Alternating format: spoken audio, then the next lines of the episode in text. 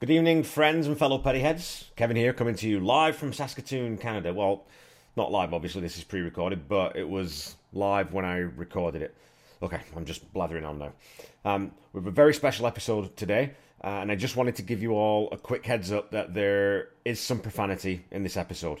Um, it's not gratuitous at all, uh, and it's all in the context of actual conversations um, with various people. But if you are of a, a, sensitive disposition, maybe give this one a skip, and I will put up a, a, a bleeped version or a kid safe version in a few weeks. Uh, anyway, that's all from me right now. Let's get into this amazing conversation that I had just a couple of nights ago.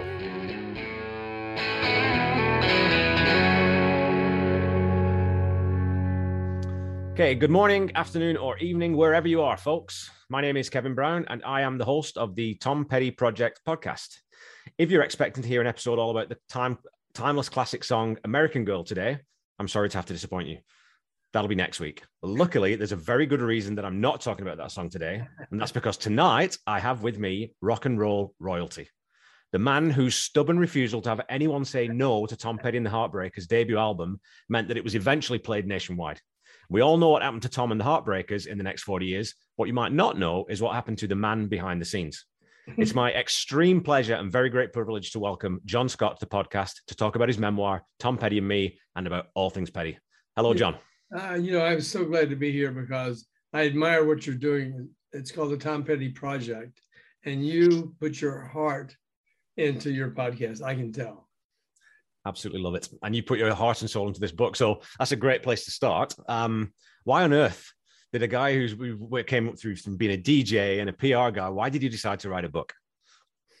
Well, I was I had been writing a book for two years about my adventures with The Who, Lynyrd Skynyrd, Olivia Newton-John, Tom Petty, and when Tom died, I mean, I was working. I had a partner on the project, but I told him I said I can't write about the Who or Johnny Mellencamp, John Cougar, yeah, or Mellencamp, or I can't write about any of the Who. I got to write about Tom. And one night before I started writing, I had a dream, and I have dreams, and a lot of fans do as well. I have dreams that Tom he, he speaks to me, and he yep. told me to call my book Tom Petty and Me in a dream. Yep. And some people won't believe that and not believe it, whatever. But um, and I got up at three o'clock in the morning and I typed in GoDaddy and I typed in Tom Petty and me.com. Yeah. And it was available. And I just went click. I started writing the next day. All from I didn't have um, I didn't have any notepads. I yeah. didn't have any, I guess a lot of pictures, but I didn't have any notepads as far as remembering things. But they all came back to me in a flash. Right. And I just started writing. And it's the hardest thing I've ever done is to write a book. Yeah. And I've done a lot of, it, whatever but uh, it's it's tough.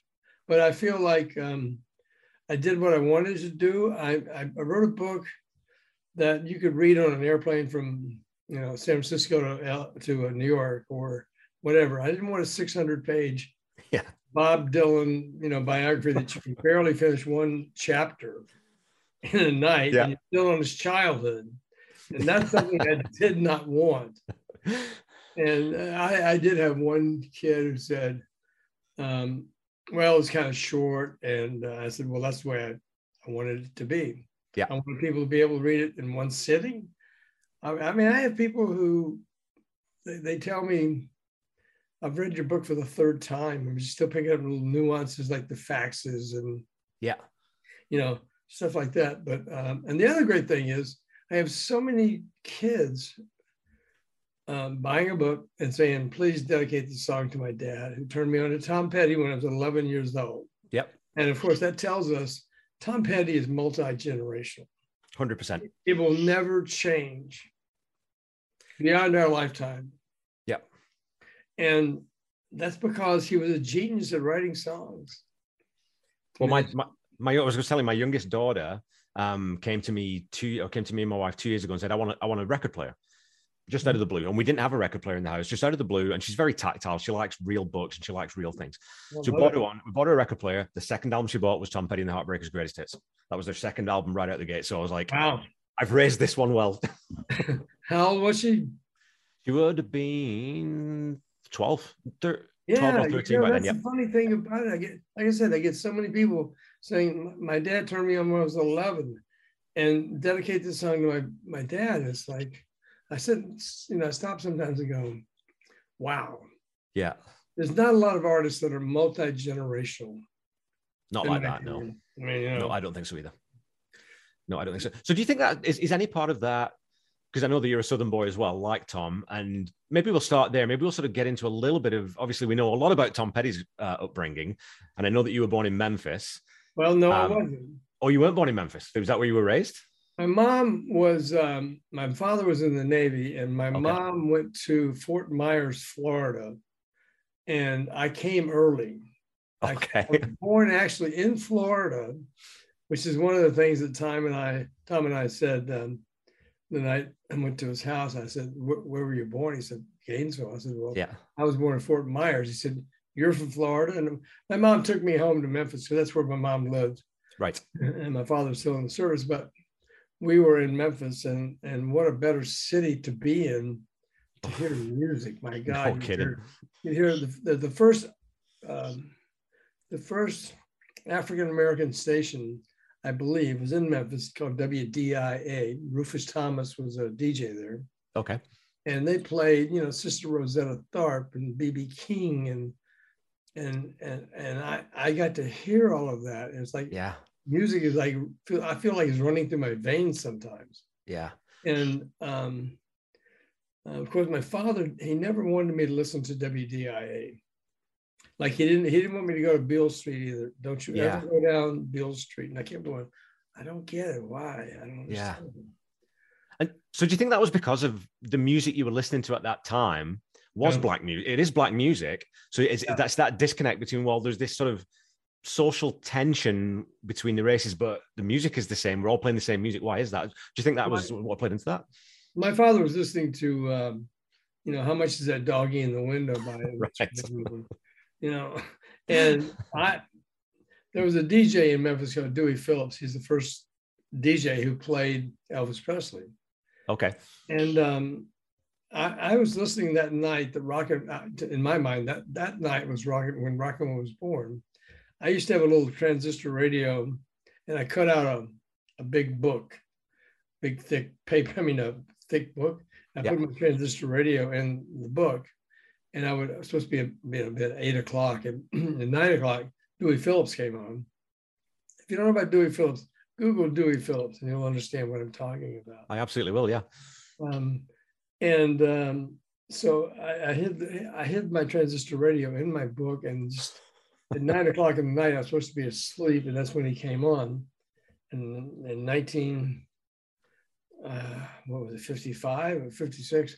Right. I heard Elvis Presley on the radio, and they played it. He, this guy played it ten times in a row. So I feel like I witnessed birth, the birth of rock and roll. It must have just been amazing, though, because there was nothing that really sounded like that, right? No, no, no one sounded like that, and no, certainly no one moved like that. You know, right? Exactly. No, you're so totally right. And and my father, like I said, was listening to how much is the doggy in the window. Yeah. Here I am trying to get down to Beale Street or buy Elvis Presley records or. So was your mom musical? Was she was she into music or? My mom. Yeah. Oh yeah, my mom was. Um, she was great. She she she is my angel and one of my angels. I have two. One is my daughter and one's my yeah. mom. And she uh, what used to call uh, radio stations on Saturday morning, station that did requests. Yeah. And she would always call, and her brother, she had five brothers, and she'd call them, hey, play a song for the the Slankard, the Slankard family. Yeah. And they would do it, and she would just start laughing. and my mom, when she did that, I wanted to do anything in my life to make her laugh. Yeah. Yeah. And so I told her at that time, I'm going to become a DJ. I was 10 years, 10 years old or something. I don't know. I want to be a DJ. And she encouraged me all the way. They bought me a tape recorder and a microphone and I just, you know, played around with it. I don't know how old I was 12, 13. and um, I, just read, took a magazine and read stuff out of the magazine. Um, and then I found out there was a radio school in Memphis called um, Keegan's School of Broadcasting. Johnny Yeah. Cash was, uh, he, went to Keegan's Institute of Broadcasting. Oh, really? I didn't know that. Yeah, Okay. before, before me. Mhm. And um, I went there. I mean, I, I dropped out of school to do this because I'm going, I don't want to learn business in college. I don't give a damn. Yeah. I just want to be a DJ. And so my father said, You got to pay for the DJ, DJ school yourself. And so I got a job at a movie theater. And, uh, you know, Tom had a, a funny meeting with Elvis at one time when he when he went to uh, he, he was 10 years old i think but Yep. uh, i worked at a movie theater. I was the guy behind the candy counter. And elvis rented out the movie theaters you know at midnight. And i'm thinking and my boss said hey just give them whatever they want. If they come over with popcorn whatever you know Yep. reese's bar peanuts and so uh, about 50 people would come in friends of his because he rented the theater out at midnight and all of a sudden Elvis starts walking towards me. and I'm going, oh my God, freaking Elvis is coming over here by himself. Oh, And my I'm really I'm shaking. And he goes, uh, how about a couple boxes of those raisinets? yeah, yeah. And I'm I'm literally shaking, handing him the bottle of rais- raisinets. And you know what he said afterwards? Thank you very much. Thank you. Thank you very much. yeah, had to, right? You had to. Yeah, it it was like you know, first, and I'm I was like a 16 year old, 17 year old kid working to, to my way to get to be a DJ and Yeah. drinking water, by the way. Me too. And um, so I went to work for MCA Records in 70, 1974. And uh, the first person that came, well, I get a call like the second day on my job saying Olivia Newton John's coming into Memphis. Let me get that petty. And uh, Olivia Newton John is coming into Memphis, and we want you to take her to Nashville to meet the station in Nashville. And she has a new single out. Right. And so she came in in Memphis, and um, I met her at the airport. I, I met her at the hotel. I had a limo pick her up, and she's just absolutely gorgeous woman. She's so sweet. And we had like two or three hours left before we had a meeting with Scott Shannon, who I don't know if you know who Scott Shannon is, but Scott I. Shannon is one of the most important figures in radio uh, in America. Okay. And um, so um, she came and I'm just going to throw this stuff out to you. Yeah, yeah, absolutely. Yeah. She, she came, I met her. It was 106 degrees in Memphis, and she got to the room and she said, Can I can I take a swim? I said, Yeah, we got two hours. I'll just sit here and read Billboard magazine. Yeah. And so he goes, she goes in and, and changes into an Australian bikini. and, she walks in, I'm going, Oh my God. Oh my God. I've never seen anything like this. I, sorry, so I'll just interrupt. Are you married at this point? Yes, I am. I'm married. So so you have to be good. No, yeah, you know, you don't mess with, you don't do that to, when you're working for a record company, but you, you might think about it. But um, so I said, yeah, go ahead and go. And then all of a sudden I hear her go, ow, before she gets out of the room. And I said, what's wrong? What's wrong? She said, I lost my contact lens. And we had, Oh, the room had shag carpet. So I'm down in the floor looking for a contact lens. And all of a sudden I look up and her butt is right in my face. And I'm going, oh, this is going to be a pretty good job as a promotion. but we found we found the we found the uh, contact lens, and she went and had a swim. oh, nice. But anyway, we did go to Nashville. Yeah. And MCA would gave me a cassette of all the new releases that were coming out. And so we decided to put them in the cassette machine. And as we're driving to Nashville, which was which was a trip driving with Yeah. me and John, my God. Anyway, um, she we would say, "Oh, that's pretty good." No, that song's not very good. Yeah. And then all of a sudden, a song called Depot Street came on, and we both went, "That's pretty good. That's a nice little reggae song." And she said, "Yeah, but they've got this kind of a silly name, Mudcrutch." And so I called, but I- went to the radio station. I got it played by- on the station. And I called my boss, my first ad. I- got my first ad. It's Mudcrutch, and he goes, "John, it's only a single. There's no Yeah. album. Nobody cares. It's on shelter. Just work Olivia Newton John's record. Yeah. And so that's what I did. And um, of course, Mudcrutch comes back into the book, as you as you know. Yep. Um, and I, I completely forget about Mudcrutch. I don't I don't even knew, knew who the lead singer was. All I know is I like the song. I think everyone outside Gainesville forgot about who Mudcrutch were, right? Everyone in Gainesville Oh. loved them outside Gainesville. So yeah, yeah, yeah. They used to do a lot of free concerts in the park. Yeah. And, And it's a great, that's the thing. I've heard that before. It's a, it's a, I think it's a great name for a band. You don't forget it. It's a name that sticks in your brain because it is weird, you know? well, it's so funny. I, when I, like I said, when I went to the station in Nashville, they said, Yeah. "Oh, this is a cool song. We're going to add it to our playlist."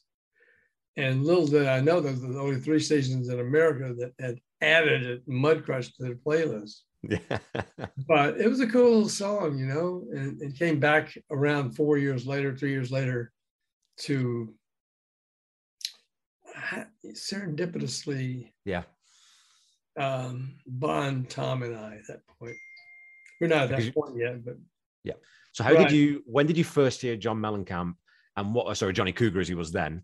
Well, Um, and yeah. what was that whole process? well, that, it was a pretty funny process. Um, I had listened to the Johnny Cougar album, and there were two or three songs that I liked. Some of them he did cover songs of Jailhouse Rock, Yeah. whatever. And I was like, well, that's he's not Elvis, but there's three songs that I really liked. And every Monday there's a meeting of all the staff at MCA, the promotion people, the sales people, press part, press people, and they're in one room, and everybody's blaming everybody. Of course, sales people blaming this guy, whatever. But Yeah. um, at the end of the meeting, the president goes, "Has anybody heard this record by this kid named uh, Johnny Cougar?" And I looked around; nobody else had raised their hand, so I raised my hand. And I said, "Yeah, I kind of like a few of those songs in that album." He said, "Which one?" I said, "Well, it's called Chestnut Street Revisited." He put it on, and maybe 30 seconds later, he took it and tossed it, tossed it into the garbage can and said, Who would play a fucking record by some kid named Johnny Cougar? Oh, his manager, Tony DeFries, must have gave him that name. And the Yeah. minute I heard Tony DeFries, I you know thought David Bowie, which you know, our station had been playing for a long time. Yeah. And after the meeting, I mean, you know, I, I- started thinking, man, bands' careers can be just thrown away in 30 seconds. And and it, that's the sad part of the business, but um, Yeah. it happened. But um, after the meeting, the A and R guy who had signed them, which the, the president said, "Who signed this guy, Johnny Cougar?" And the A and R guy said, "I did." And he said, "Why?" He said, "Well, because of a couple of demos, and he was managed by Tony DeFries, David Bar- David Bowie's architect." Yeah. And David had fired him by this particular time, so I think he thought, "Well, Johnny Cougar is the new Midwestern Midwestern David Bowie," Right. and um, uh, Which, is, which he so I- definitely isn't. Well, very, very different. Well, yes and no. I mean, you know, he doesn't. His new song is with Bruce Springsteen. They do a duet, Right. and um, um, anyway, after the meeting, the A and R guy comes up to me and said, "Do you really like some of these songs?" I said, "Yeah, they're pretty cool songs." And he said, "Do you want to go see them?" And I went, "Yeah, sure." He said, "Nobody's ever seen them live at the company." Where do I have to go? He said, Seymour, Indiana. I'm going, why? Where's Seymour, Indiana? And I found out that it's like an hour outside Indianapolis, and Right. I fly there. And um, you, know, you can edit some of this stuff out, but That's it's- fine. Yeah, that's fine. it's, it's pretty cool because I get to Seymour, Indiana, and a meeting with my fellow MCA Lo- Cleveland promotion man named Dave Lonko. But I get there and there's this parade going down Main Street. And I'm going, it's not the 4th of July, it's not Memorial Day. Why Yeah. is there a parade today? And the you know baton twirlers were out there and the mayor's waving hello to everybody. And I keep getting closer, going, what the hell is going on on a Saturday in Seymour, Indiana. And um, all of a sudden, I see a Cadillac, a, a limousine, Okay. one of those things where the guy could stand up and wave or whatever. And I see this kid with a rolled up sleeve with cigarettes in his, his pocket. And I get closer, going, it says Johnny Cougar Day in Seymour, Indiana. And I'm going, what? Why? No way. Why is there Johnny Cougar Day? And but funny, I get as I got closer, there were three kids uh, along the route said, "Hey Mellencamp, you're fucking Johnny Cougar!" Ha ha ha ha ha. And, and so I'm completely intrigued now about what. And John and John just shot him back the finger. Yeah. And um, I will say that John John Cougar usually the I'm sorry about this, but the word "fuck" is about the first thing out of his mouth every time. Still Yeah. I've got lots, anyway. lots of lots of friends like that. anyway, I went back to the hotel, met Dave, and we went to the diner next door and see a picture of Johnny Cougar on the wall. We're going to the waitress. She came and said, "Who's this guy, Johnny Cougar?" I mean, we knew, Yeah. but she, oh, he's our local rock god, and a lot of people don't like him because he's a tough guy, but there's a lot of people that do like him. And uh, so Dave and I went to the concert at the uh, Seymour, Indiana National Guard Armory. Maybe 250 people, and Yep. um, uh, we walk in thinking we nobody knew we were there, and a guy comes up and says, "Hey, are you the two guys from MCA?" And we go, "Yeah." He said, "Well, I've got your seats." So I'm going to myself. Well, we were we were thinking, well, if we sit in the back row, he's not very good. We'll just leave. Yep. And uh, so we're walking down the aisle, and all of a sudden we hear these people in the audience going, "Hey, there's the two MCA guys. There's the two. and, and it's like, so they sit me on the front row, right under his microphone, and then the lights go out, and a girl is on a harp playing somewhere over the rainbow. And I'm going, what the hell is this? Yeah. And then John Cougar comes out. A big sign lights up John Johnny Cougar, and he comes out acoustically and plays the first song. And he, I'm under right underneath his microphone, and he plays the song that I like, Chestnut Street Revisited. Right. And Right. was kind of looking looking at me like, "What do you think now, Mister MCA guy?"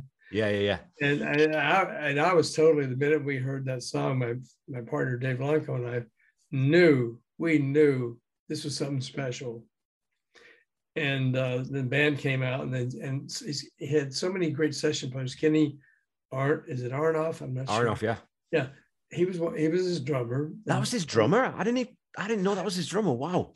Yeah, and uh, and Kenny's gone on to have a great Oh. career. I mean, you know, Absolutely. Um, big time career. And uh, they just it- the, the band was called Tiger Beat, Johnny Cougar and Tiger Beat. Okay. And we we went after the show afterwards, and we were told not to really tell him if we liked him, um, because they were gonna they were they were gonna drop him from the label. Yeah. And then our guy, guy kind of went out on a limb and said, "Hey, go see him." Nobody's ever seen him from MCA. And the minute he did that song, me and my buddy looked at each other like, "Oh my god!" And then Tiger Beat came out, and they were tight as hell. Yeah. And he just kicked our ass. And the second song, we're going, oh my God, this kid is incredible. Yeah. But really, we couldn't, after the show, we couldn't really say, oh, I love you, you're Yeah. great. because MCA was considering dropping him from the label. And how old is how old is Mellencamp at this point? I'm guessing 19, 20. Oh man, so just a just a kid. like a kid. And, and, Yeah. and the song that I like was called um, Chestnut Street Revisited. Yeah. And it's the lines in the song are I'm just a small town boy being used like a toy, working from nine to five. Yeah. And um, anyway, um, so he goes, When are you guys going back to Los Angeles? We went tomorrow. And he went, No, no, no. You guys got to stay. Come over to my house, spend the night at my house, get out of that crappy motel you're in, which was had shag carpet Right. a lava lamp. Seriously. And so we went, well, okay. And I, I went back to my room and kind of check, you know, get my stuff together. And I called the MCA A&R guy that night. I said, um, um, Bob is his name. He said, John, why are you calling me this late? And I'm going, Johnny Cougar is a freaking superstar. Do not drop him from the label. He said, John, are you high? I went, well, my friend and I did have one joint. But- This kid's incredible. And so he said, look, it's it's it's late. Let's go over this when you get back to Los Angeles on Monday. And so we took up John's um, invitation to go to his house, and we get there, and it's like a 40 acre house, Yeah. gigantic house, 40 acres of land. And we're, I'm kind of going, well, this kid is either rich or whatever. It turns out it's, it's his parents' house. Yeah. And um, so we we spent the night with John that night. My partner Dave Lonco and I spent the night there. We talked to him. Well, we played a flag football game. I don't know if you want to hear about this, but I'll just throw it in. Yeah, throw it in. Yeah. So John Mellencamp says we're, uh, we had the barbecue, and it's like a, a Norman Rockwell picture of the, you know Indiana. and uh, I was on his team, and he threw a pass to um, one of the guys in his band. It's flag football. Yeah. And he goes, and, and the guy drops it. He goes, "You son of a bitch! Don't ever effing drop a pass from me, son of a beehive, you know, whatever." and uh, then all of a sudden, the other guy said, "Oh, you're the hey little bastard, shut up." And that was his nickname, the little bastard. Anyway, so we spent the night there, and and and we, you know, we're sitting around drinking. What do you think about my name? And I'm going, well. He said, "Yeah, you hate it, don't you?" I went, "Well." I, I, I think John Mellencamp would have been better. He said, "Well, my, my manager Tony DeFries said nobody could pronounce Mellencamp, so you're Really? you're either going to be Johnny Cougar or Johnny Puma. And I've decided you're going to be Johnny Cougar. And John did not know this until the records arrived at his house. He opened them up and he's Johnny Cougar. He was Interesting. pissed. he was pissed. Yeah. And um, so I went back to Los Angeles, told the story of you know what we saw and heard, and nobody. I don't think they really believed this. I think that we were just two you know, stone guys, but no, we saw it, we heard it, and um, um, at that point, I said, you know, I think I can get this record played. That was my job to get records played at radio stations. Yep. And when I would call stations, they'd go, Johnny Cougar is at a top 40. I, I would call FM stations. That was my job, album promotion. Yep. And uh, no, it's not a it's not a top 40 guy. He's like the Midwestern Bruce Springsteen. Doing the same thing as Imagine said. And everybody go, oh yeah, that's right. Sure. Sure. and then and um, so at that point, some stations started adding the record, and I'm going, well, I got a shot here, and uh, all of a sudden it started slowing down, and um, I worked at Universal Amphitheater and had an idea to rent a Cougar and take him to all the radio stations in Los Angeles, take him to Tower Records, and just Ah. create a buzz. Don't tell anybody we're coming over with the artist. Just saying we're coming over with Johnny Cougar. The first station we went to, they went, "You're out of your freaking mind. We're not, we're not going out." To, the, well, the, the animal had a, the cougar had a handler, and, Right. and she said, "Oh no, it's been in Tarzan movies, declawed." Fine, but he was growling, and so um, And it's, station- and it's a cougar. It's a freaking cougar. It's still got teeth. Taking Cougar, it's a Yeah. live cougar. It costs us five thousand dollars. I have to call Universal Casting and say, Wow. I would like to rent a Cougar tomorrow. And and the guy said, uh, Can I talk to your boss? "Okay." Talk to my boss. Anyway, it cost Oh. five thousand dollars to rent the Cougar and the handler. And, and MCA is going, Are you crazy? Somebody can get killed here. And I, actually, I didn't think about that, but um, um, so we go and, and pictures, the pictures of Tower Records made the trade magazines. And um, so I'm going, well, you know, we've got some traction here. And um, it was still tough.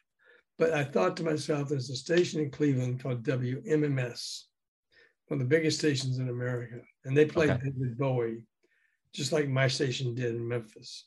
So I thought, I'll fly to Cleveland and um, get them to add Johnny Cougar because they know who Tony DeFries is, like I did. Yeah. And I got there and they were going, We haven't even listened to this record because his name is Johnny Cougar. Is this like a top 40 record? We're going, Oh, no, no, no, no. It's like, you know, Midwestern Bruce Springsteen. Yeah. Anyway, they said, Well, we'll meet you. My music director, I'm not going to listen to it. Program director wouldn't even listen to it. He said, I'm going to give it to my um, music director and, and let him listen to it. So I thought, well, we have a chance. The next morning, we meet with the music director and the program director. the music director comes in and says, Hey, I love that this kid, Johnny Cougar. And I'm going, oh, to myself, I'm going, great. The program director said, Well, I don't, and we're not playing it. Yeah. And I blurted out, Well, I'm just going to sing Cleveland until you add the record. They start laughing, of course. I don't know why I said that. Okay. Like a lot of times in my life. but um, they started laughing. You're going to be here for a while. And so our plan was every morning, the next day, we take morning guy breakfast, give him a Johnny Cougar record, and leave. We go to lunch, take the guy at lunch, a record, and he was going, This isn't going to work, John. And we take the guy at dinner, a dinner, and we taped it. Actually, we taped a joint around the back of his record because he was the nighttime guy. Yeah. Anyway, we did this for six days. Oh my my. And um, my boss is going, Why are you staying in Cleveland for six days? Well, because I think I can get them to add this record. And um, so my friend, well, not my friend, my partner, Dave Blanco at MCA Records said, I have an idea. I'm, this is on the sixth day. I'm going, oh my God, seventh day. Anyway, he said, we're going to smoke them out tomorrow. Okay. What do you mean? So he goes upstairs, gets this scrapbook.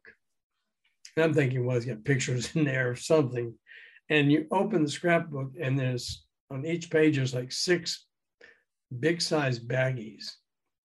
And each one okay. of them, like, for example, had Moroccan, no, uh, Panama Red 63, and then a piece of hash. It was like Moroccan uh, whatever, 74. He was a pot connoisseur. Right. So he said, We're going to smoke them out tomorrow.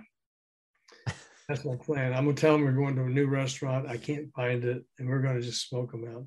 So we picked them up and and we started smoking right away. And it looked like a Cheech and Chong car. It was smoke coming out of the car. and so, you know, uh, all of a sudden the program director says, Where is this restaurant? And Dave, it's around here somewhere. And so he pops in the song I like, Chestnut Street Revisited. And the program director turns around and said, You know, this is sounding better than it did the other day. I'm not sure why, but uh, uh, so we're going to add the record, John. Just go home, get out of here. You've been here six days. And I go back and tell my story. Yeah. And so a few stations around Cleveland started adding the record, you know, Toledo and different because MMS was a big a big station back then. Okay. And um, so um, I'm go. So I feel I've got the biggest station in America playing the record now. Little stations around it, and they the president comes to me and says, "Stop working this record." Yeah. And I'm going. I can't stop. I just got the biggest station in America to play this record.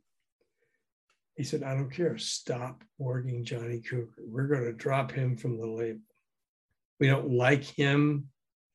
The first meeting here in Los Angeles, he told the head of international promotion to go fuck himself. we don't like his music. We don't like his name. We don't like his manager. Stop working the record. And I said, I can't. Yeah. And they went, Yes, you can. You're fired. Just like that. 11 o'clock in the morning, I'm, I'm, all of a sudden I've been at ABC, I mean, at MCA for months, maybe a year, going, you know, yeah. this is like for a kid from Memphis, this is like a dream. Yeah. Being on the back lot of Universal Studios. But anyway, so you know, a security guard walked me out to my car and I had a, I had a nice parking lot with my name on it. Yeah. And I left going home going, what the hell just happened? I was just doing my job. Yeah. And uh, they only gave me one week. Um, um, what do you call it? One week. Um, like a like a severance thing yeah severance thing i'm going yeah and so i went back to the to the president no it's it's standard that people get two weeks uh, pay and he said yeah. no you get in one week. And um, i left with my tail between my legs you know. Yeah. but the over the weekend i still had my little pass. They hadn't got rid of that to get into the building. And uh, people have told me that I dumped something in the president's um, office in his drawer that that um, lingered for three days until Monday, and I, and I think you know what I'm talking about. I left it in his drawer. I think I do. But when he told me I only had one week severance, I saw a Who tape sitting, a, a Pete Townshend tape sitting on the on the his, ta- his desk, and I grabbed yeah. it because it was a new Pete Townshend solo album. Yeah. And I said, "Well, I'll get these guys back." But anyway, so I'm without a job for 30 days, and I'm going. And I'm, yeah. I just bought a house, and my wife is going, "What's happening?" And I'm, and I'm kind of going, "I don't know." Yeah. And 30 days later, a guy by the name of Charlie Minor called me from ABC Records and said, "Do you want to take this job? Our album promotion guy is gone." And I didn't even ask for what the salary was. I just said yes. Yeah. yeah. And so um, next thing that happened is the, the, the doorbell rang and um, uh, there was a bottle of Dom Perignon champagne for me and a dozen red roses for my wife's and yeah. a note from Charlie going, you will love working with me. And Charlie Minor was the kingpin of top 40 radio at the time. There was nobody like Charlie Minor. Um, so yeah, he hired me. Yeah. And I'm watching him work and I'm going, good God, this guy's like a machine.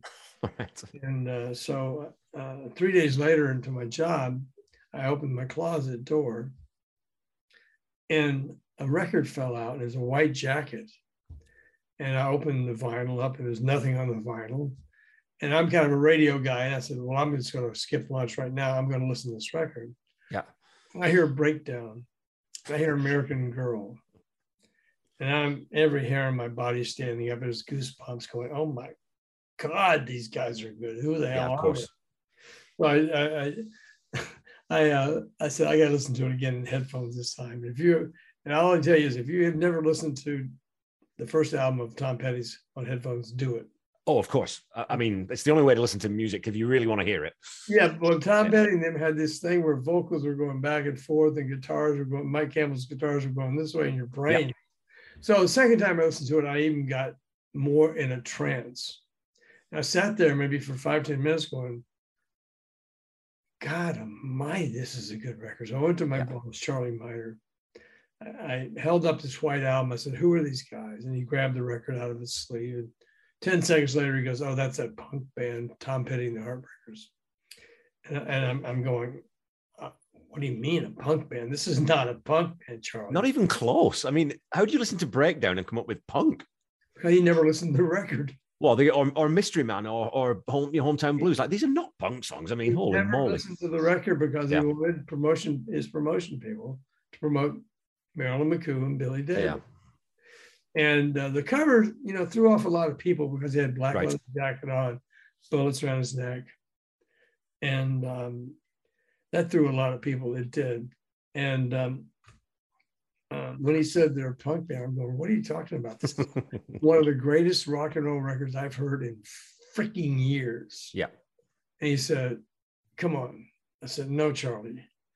He said, "Well, we're dropping him from the label because it's been out for eight months," which I didn't know. Yeah. And and I said, What do you mean you're dropping him from the label? He said, Well, they're a punk band. That's what radio's telling us they're a punk band. And I was not buying that at all because I knew yeah. what I heard. Yeah. Like, you know, when you listen to a record, I know I can tell right from now, you you hear a record you like, you're gonna go, Holy crap. Yeah. This is good. But I like that the, there's a quote later on in the book where you say, you, you, tell someone, look, just ignore the black jacket and the bullets around his neck. Just listen to the fucking record. Please just listen to the record. Well, after, so I begged Charlie to give me six weeks to try and get this record yep. played on the radio. That was my job, getting calling radio station. Yeah. And uh, he said, no, we're dropping him.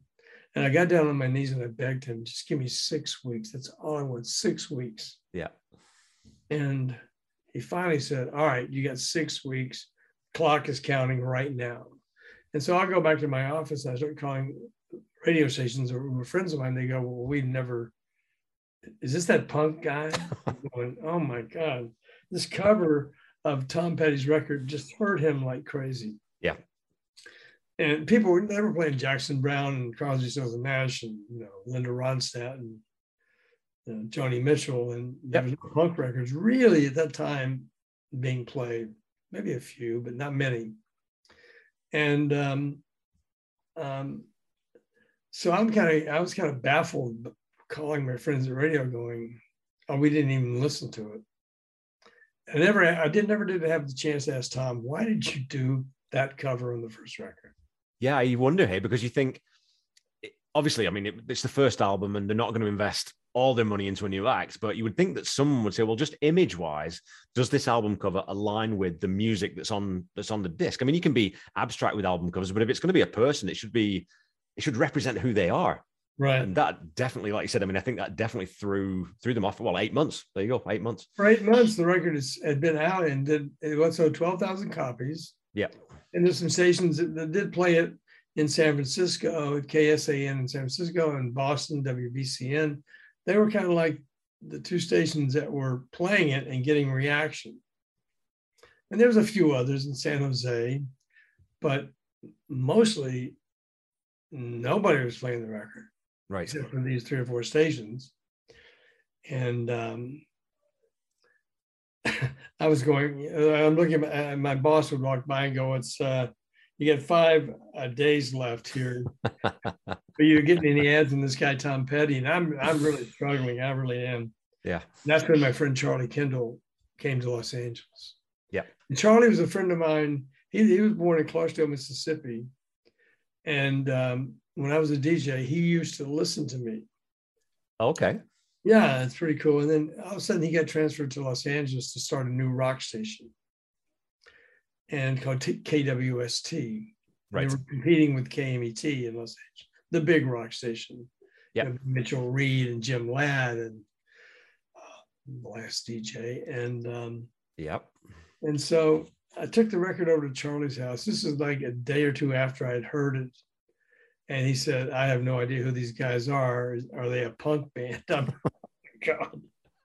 Just listen to this record. He sat down, put the headphones on, and afterwards he was in a trance. He was like, Yeah, who the hell are these guys? This is one of the best effing records I've heard in years. So to myself, I'm going, thank God someone else gets it. Yeah. Yeah. yeah. Feels the way I do.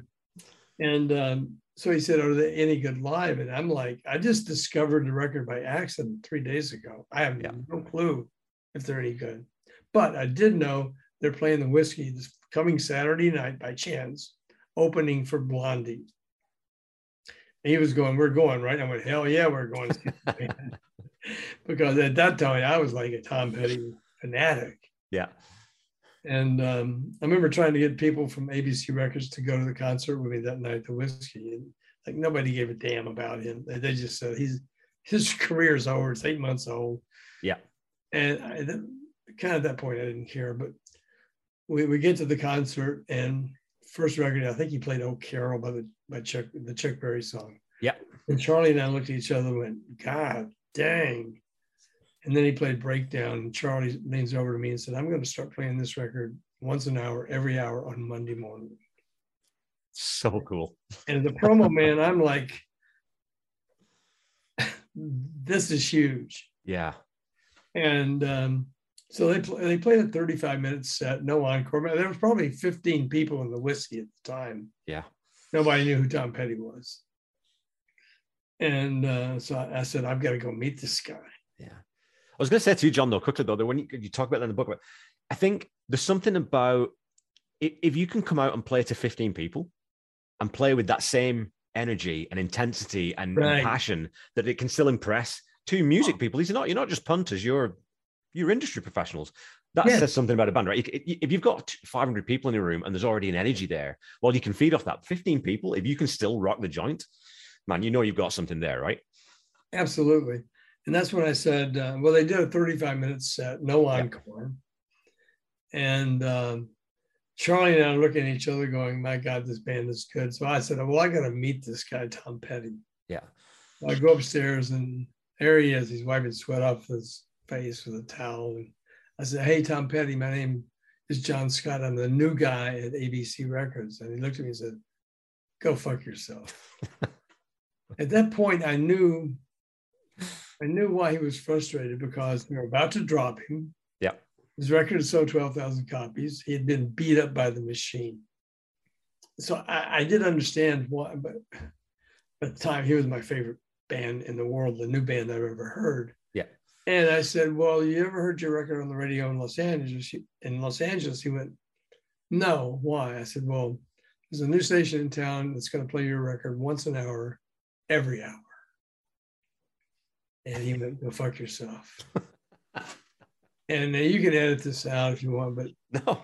Tom said, Hey, Stan, to Stan Lynch, yeah. tell this guy what ABC Records stands for. And I'm brand new. I have no clue what he's going to say. Right. ABC. It stands, that, it stands for a bunch of cocksuckers. Yes.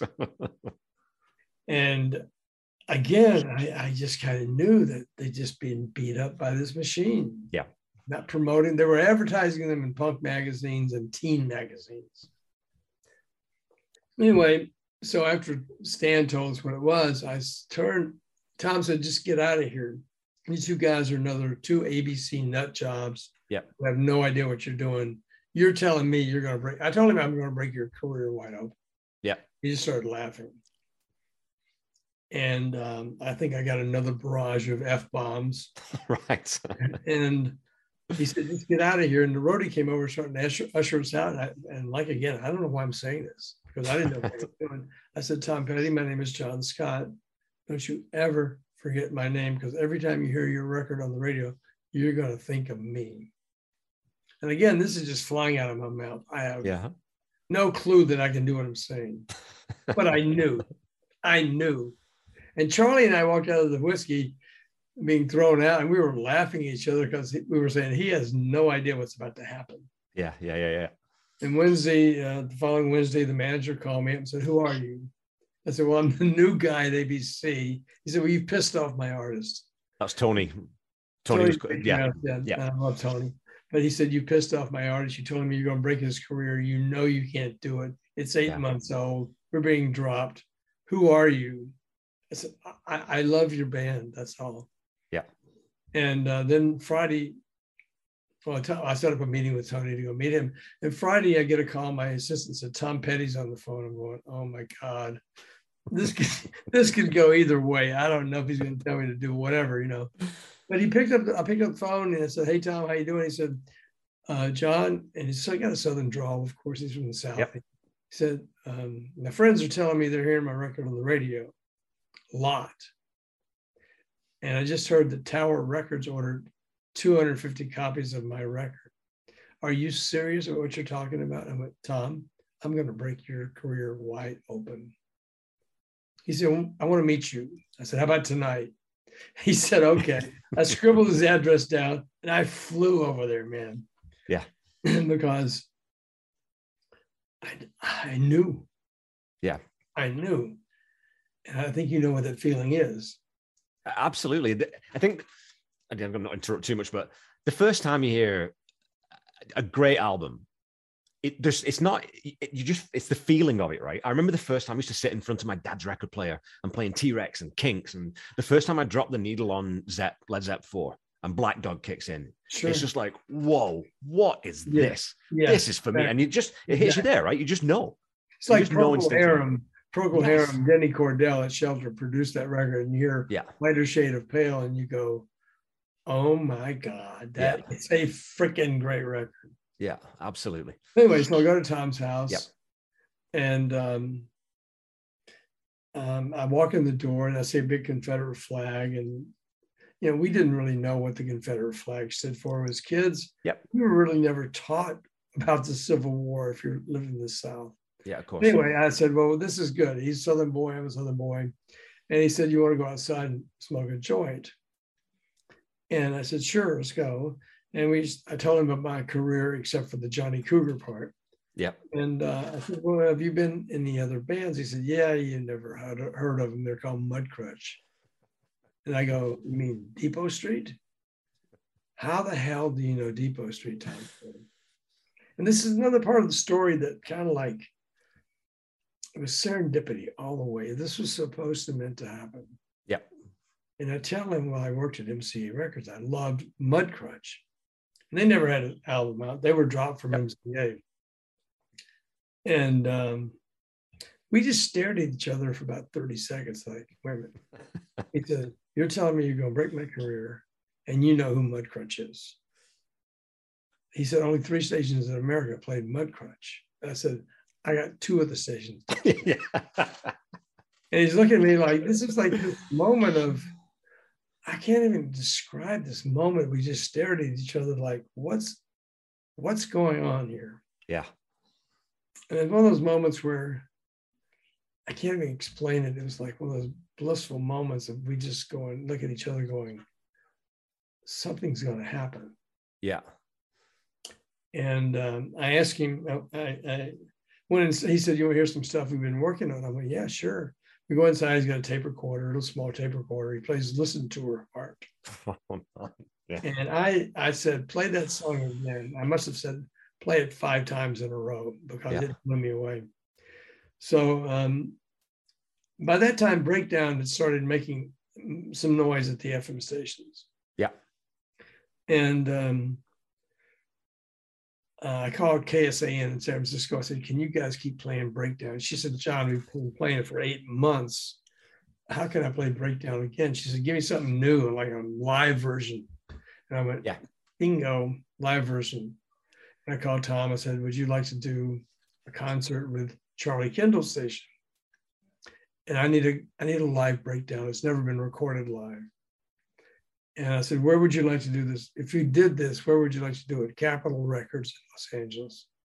So I called Capitol Records and I booked a concert there, live broadcast on KWST. We had 50 contest winners sitting in the floor of the big Capitol Records yeah. recording studio, and Frank Sinatra were recorded there, and Dean Martin, and Anyway, they give I was, me. I was just going to say though, is yeah. I love the way that and you, you do this in the book. I love how you just throw out these names like, oh, I just I just booked the Capitol Records studio, as if that's you know as if that's nothing. Is that that's me just booking a pizza?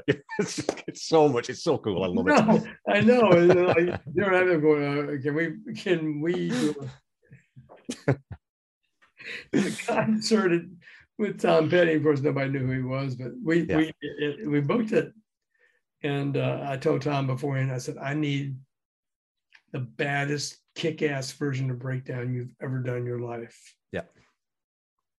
And he knew what I was talking about. And he did like a seven minute version of breakdown. It's on yeah. one of the Buried Treasure, I think, albums from Capitol Records. And man, Mike Campbell just just kills it. One of the greatest guitar player, players there is in the world. He doesn't know his dues, but anyway, um, when we heard the live version of Breakdown, we put it on a reel to reel tape and we sent it to every station, FM station in America. Yeah. And it was seven minutes long. And all of a sudden, people started playing that record. Isn't that crazy? Seven minutes and people playing it. because it was that kick ass. You go yeah. back and listen to Tom Petty and I mean, um, Breakdown on at Capitol Records. It's, it's on one of the discs. Is it is on one of the? Maybe it's on. Would it be on Live Anthology or? Yeah, it's on one of them, and okay. just mind blowing. Yeah. And I think that was the song. Where we sent out um, reel to reel tapes to every FM station in America. God, that must have been expensive because reel to reel wasn't cheap. I don't know. ABC had their own studio there. Okay. All I know is I just said, give me a hundred. hundred reel to reel versions of this. I mean, so, you know, hundred copies of this version of Breakdown, and we sent it yeah. out every station. I'm not sure if that's the time I said, "Hey, just listen to the fucking record. Don't look at the." right, yeah. And um, and all of a sudden, people started break. FM stations started playing Breakdown. And all of a sudden, my boss, who had been the guy who said, "Don't, don't promote Tom Petty," said, "I think yeah. you're onto something here." I'm going to get played at top 40 radio. Yeah. All of a sudden, top 40 radio started playing the single version of Breakdown. And all of a sudden, every FM station in America started playing Breakdown. Yeah. And he said, I think you're onto something. I went, I know I'm onto something. This is one of the greatest rock bands I've ever seen in my life. So anyway, um, he said, "Well, I'm going to try to make it a hit. I'm, I'm going to try to. I'm going to go to top 40 to try to make this record a hit." It had been released in 1976. Yeah. Nothing happened. Nothing. Yeah.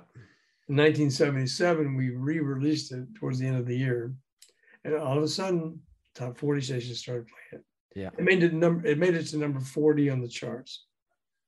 A record that had been out for eight months. Yeah. and you know that that's really kind of unheard of. Yeah. Record that's eight months on, all of a sudden it's starting to happen. Well, a rock and roll record back then, even more so, right? I mean, it, it just because there were so many, so many good bands coming through that Yeah. if you didn't make it, you just, like you said, I mean, Christ, I mean, six weeks away from that record just being dropped. It it's terrifying. It's absolutely terrifying, actually, because that could have just disappeared. Well, That whole record I disappeared. So many artists, like I said, you know, a president of a record company put their record on the turntable and go, I don't like this record, toss it in the can. This guy, Yeah. his career is over. And so that must be. So, I can't even imagine how frustrating that is for A and the PR guys, where you know, you know that this is quality, and you get someone who's not a music guy, he's a numbers guy, he's a money guy, Right. who's making the final decision. That must be that must be a tough work, industry to work in. Oh my God, it was. Yeah. But but um this guy named Charlie Kendall, who was my friend at Yeah. KWS, KWST, um, he started playing the record once an hour Yeah. every hour. Yeah, Our records ordered 500 copies in the middle of the week. and all of a sudden, Yeah, the sales guys are coming in to me going, "What are you doing? This record's eight months old." I said, "It's a hit record." yeah, And um, anyway, um, the live version is what I really think broke Tom Petty's career because nobody Right. ever heard Breakdown live, yeah, especially as badass as this one was. And um, was that common back then, John? Was it common for bands to to sort of record live versions of their songs and send those out to the radio as well, alongside the? No, No, it wasn't I common. think so. Um, so that live version of Breakdown hits big, and that's the one that you think hits- is it is the FM stations are going all over the seven minute version. The top Yeah. 40 stations are feeling that because it's selling, it's actually selling. Yeah. And they play the short version. And my boss, Charlie Minor, said, I'm going to make it a hit record on the top 40 side. Yeah. And so he goes to number 40 on the charts. He came in one day and said, Okay, your six weeks are over. Don't worry about it. Yeah. Hey everyone, it's me again. Um, this is where we're going to wrap up this first episode. John has done what he set out to do and broken Tom Petty and the Heartbreakers' career wide open against the odds in six weeks, or less than just less than six weeks. Uh, but the story is far from over. And next week, I'll give you the next part of this fantastic discussion in which he'll talk about how his relationship with Tom grew over the years, what Tom means to him artistically and personally, and, and what the future holds. We also have a good laugh about fax machines. Until we meet again, keep listening to Tom Petty and share his music. Try to be kind. Try to say I love you to someone at least once a day. Stay safe and healthy, and I'll be back with you next week for part two. Bye bye.